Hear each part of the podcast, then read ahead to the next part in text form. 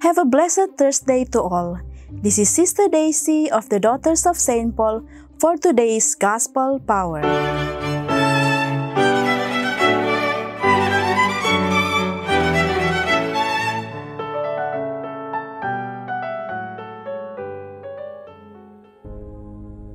Jesus said, Come to me, all you that are weary and are carrying heavy burdens, and I will give you rest.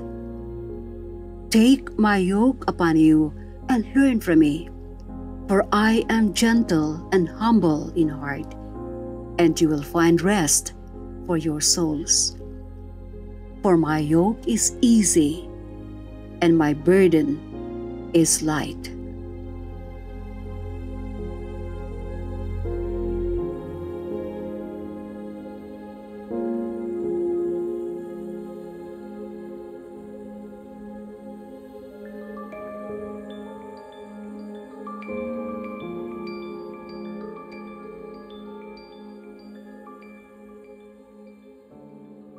Brothers and sisters, yesterday's Gospel ends with this statement, which is the key that unlocks the meaning of today's Gospel.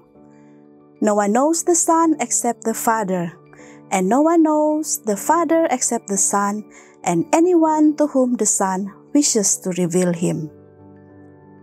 The biblical sense of knowing is intimate relationship and gut level experience. Jesus is the only one authorized to give us access to this sacred knowing, which is the object of our deepest yearning as creatures made for transcendence.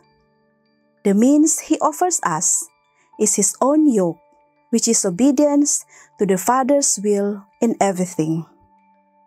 Obedience is for Jesus the concrete expression of love, and with love all burdens are lightened. The meekness of Jesus is not an uncomplaining resignation to what has been destined for him.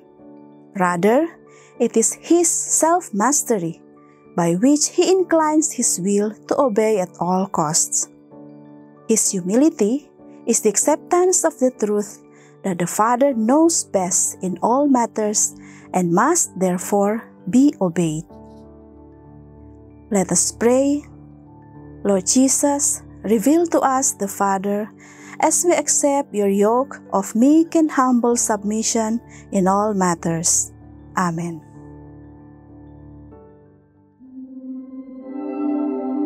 We stand before you, Holy Spirit, as we gather together in your name. With you alone to guide us, make yourself at home in our hearts. Teach us the way we must go and how we are to pursue it. We are weak and sinful. Do not let us promote disorder.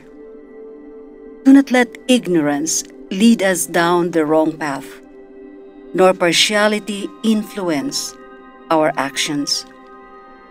Let us find in you our unity, so that we may journey together to eternal life and not stray from the way of truth and what is right.